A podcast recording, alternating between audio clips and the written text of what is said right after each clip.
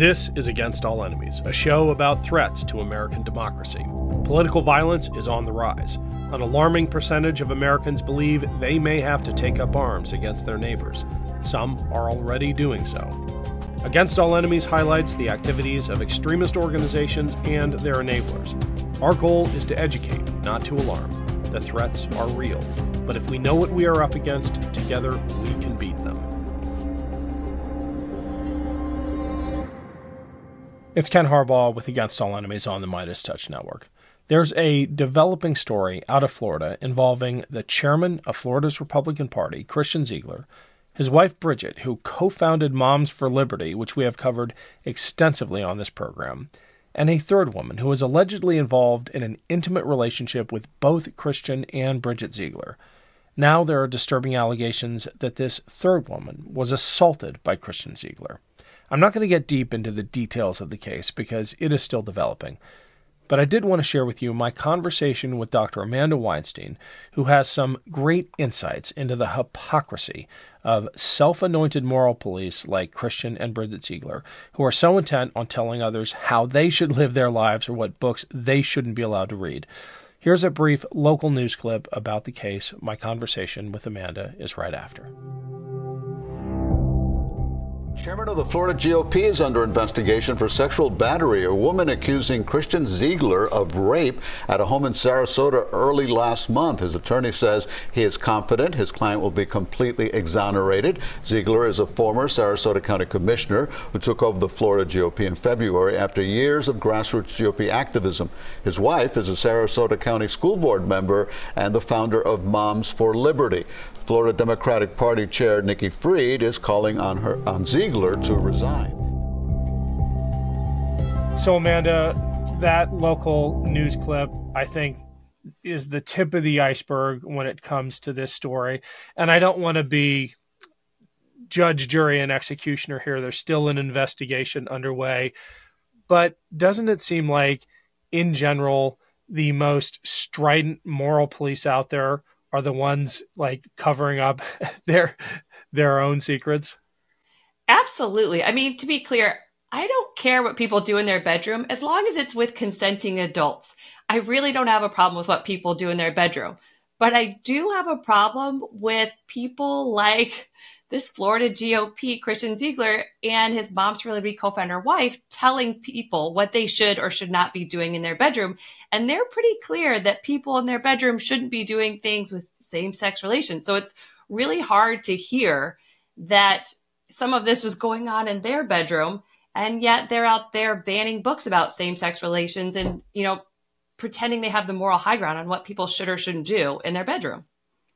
We we joke about projection right? Uh, but it it still surprises me how often the loudest voices on on the issues you just raised are the ones who are you know engaged themselves uh, and i mean you're, you're an economist and and you've got a great podcast i should probably have a psychologist on here to to dissect this but the pattern is hard to ignore the pattern is very hard to ignore. I mean, we see Moms for Liberty people banning books like And Tango Makes Three, which is a true story about two male penguins who raise a chick together, right? It's not even a fiction. It is, it actually happened in the Central Park Zoo because they don't agree with same sex relations. And then to see such concern over this book when you see them doing similar things in their bedroom is a little bit hard to take. And then that, that doesn't even get into the whole allegations of the non consensual part. Like, this is pretty ridiculous to hear from these people of anyone. Yeah, I don't want to get too deep into that because, like I said, the the investigation is ongoing, and stories like this always tend to have twists and turns and we'll see where that leads us. But I, I don't think it's too early to say that the GOP in Florida and elsewhere, we're in Ohio, and I think it applies here, is not sending its best and brightest. This person is the head of the Florida GOP. That's right. And I think a lot of times what we hear with people like Christian Ziegler and on the GOP side is they really want to say, listen to us, listen to us, but don't look at what we're doing. When, as you mentioned, I'm an economist, I deal in revealed preferences. I pay attention much more to the actions of people than the words they're saying, right? And if we look at the actions they're doing, like some of this just seems shocking and at the same time completely not sh- shocking. We're so used to stories like this coming from people who are trying to tell us what we should or shouldn't do in our bedroom while also saying that they have the moral high ground and that they're for small government, right? It's just ridiculous. But at the same time, we need to be clear that there's a larger goal that the GOP is trying to do in Florida and beyond, and that Moms for Liberty is a part of and they are absolutely trying to tear apart the public education system in our country. Right. So as much as this might be kind of an ooh juicy story to click on, and it is an ooh ju- juicy story to click on, right? There is a lot more to this story. And this is what the GOP has been doing since schools were forced to integrate after Brown v. Board of Education. You have people like Chris Rufo going on Fox News. You have people like Christian Ziegler's wife and Moms Liberty going on Fox News to be anti CRT, to create it as this boogeyman. And we should be scared of this as a reason to tear apart our schools, right? Because they want to ban books that are true, right? Not just books about penguins, but also books like Ruby Bridges, right? When they want to ban books that talk about our true history and what is really going on, then you know what they want to do is tear apart education because they want to keep our kids ignorant because that's how they win.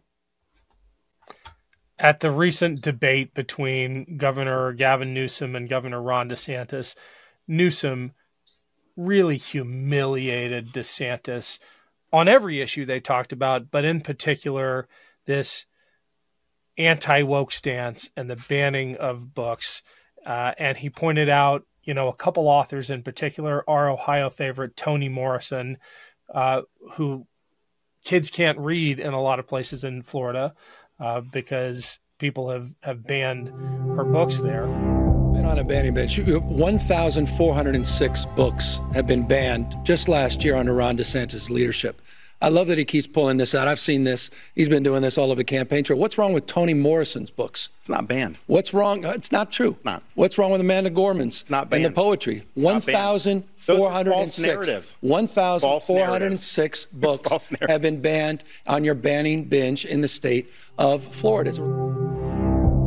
And even though in the last election we had monumental gains across the country, Moms for Liberty lost almost everywhere they ran it seems like the response hasn't been to reassess and find out why they are so unpopular, but to double down. And I mean, you could point to the, the Ohio legislature uh, and as, as the exemplar of doubling down on extremist policies and saying that the only reason we lost is we weren't extreme enough. That's exactly right. I think that's what you have when a movement is not truly a grassroots movement, but it is more of an astroturf movement. So Moms for Liberty has definitely been touted as this, these grassroots moms, but it's really not. When you look at recent reports, they're funded by $2 million of donations, the bulk of that coming from just two donors right? That is not grassroots. That is astroturf. You also see things like CBS Sunday Morning highlighting look at this group of moms who have come together. Meanwhile, you don't see them highlighting groups like Moms Demand or Red Wine and Blue, which by every metric, both groups have much larger shares of real women who are out there trying to get things done for their community. And when you see that a group like this, that is AstroTurf and not grassroots, funded by very rich donors, you're going to see them continue to do the extremism without regard for what people and what everyday parents really want. Thanks for listening, everyone. I've got a quick break here, but I need a favor first. Shows like this depend on your support. Please, if you can spare five seconds, click the link to the podcast version of the show below and leave us a five star review. It really does help. Thanks.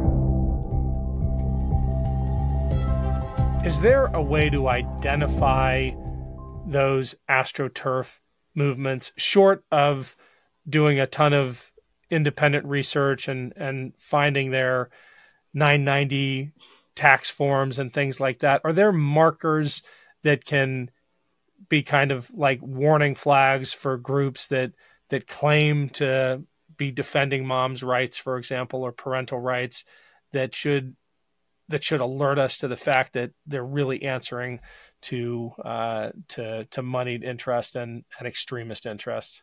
First, I'd recommend is follow the money, but our courts have made it pretty hard sometimes to actually follow the money. But a key giveaway that I have noticed time and time again is their talking points. These are not parents coming to school boards talking about their children and their experiences. They are saying word for word the same thing that we hear in a Florida school district, in a Georgia school district. Somehow, these parents, just a few throughout the country, happen to stumble upon the same book and the same quote that happened to upset them, right? I don't think it happens that way. This is a playbook that they shared with their few members to go and parrot the same thing over and over and over again. That parroting of those talking points, and when you hear it devoid of any real experience or any real child who has been affected, you know that's AstroTurf and not grassroots. Can you remind us of that shocking uh, and in some ways hilarious statistic of the number of moms who are responsible for a majority of the book bans nationwide? Yeah, the number I believe is about 11 people nationwide responsible for about 60% of the book bans across the nation. Like that is just insane. Again, that's not grassroots. 11 people does not make a grassroots movement. What does make a grassroots movement is all of the moms who are going to their school board saying no. I live in a historically red suburb and I saw an auditorium packed with moms who were against just maybe three or four moms for liberty people out there trying to get books banned. And that just doesn't play well, apparently, in the media for clickbait of wanting to see that. But that's the truth of what is out there. We have the majority of parents are saying, look, if you want your child not to read a book, that's fine. But you don't get to tell my child what book to read or what book they shouldn't read right that's not parents rights that you that's you trying to take away my rights as a parent and that's where most parents and where most moms are at the way a lot of these book bans seem to operate is that uh, school boards or whatever governing body exists, they open the doors to complaints, which they should. They should hear the public. A complaint comes in, and then they act almost in a panic uh, to to try to mollify the supposed concerned parent, and and you have books taken off shelves. I think what we're seeing is that a little bit of backbone from these school boards will generate the kind of support you're seeing in your community and I'm seeing across the country that we saw collectively in in terms of the election results during the the last cycle um, that pushing back against these extremists really does work. One thing that people should know is every school board works a little bit differently. So you do have to pay attention to the rules, right? So in some school boards, anyone can go talk. So we actually saw in my school board, people came from outside the district, from outside our town to come in and speak about the books that they wanted banned for children that there that weren't theirs, that weren't even and they're not even from the community. So every school board is a little bit different. So it's important to pay attention to that. And if you don't like those rules, tell the school board. Say, you know what? I think people should at least be from the community if they're going to come in and say what books my kids should or shouldn't read from this community. But ultimately, people need to have a backbone and realize the loudest voices do not necessarily represent the majority, right? And that makes it hard for a lot of, especially moms who like, look, between working and kids and activities and soccer, I don't always have the time to show up to these meetings, right? I don't know where, where these astroturf movements get these people with a lot of time, but they're somehow they have a lot of time that a lot of moms don't have to show up and be the loudest voice. But they should know that the loudest voice is not the majority. And the majority will let you know, and they're going to let you know in the polls, which is why we see Moms for Liberty roundly defeated in the last election. Yep. Yep. And hopefully more of that to come. Thanks, Amanda. We'll keep an eye on this developing story with the head of the Florida GOP and, uh, and his wife and and someone else apparently. Um, thanks for joining us. We'll see you again soon. Thanks, Ken. Appreciate it.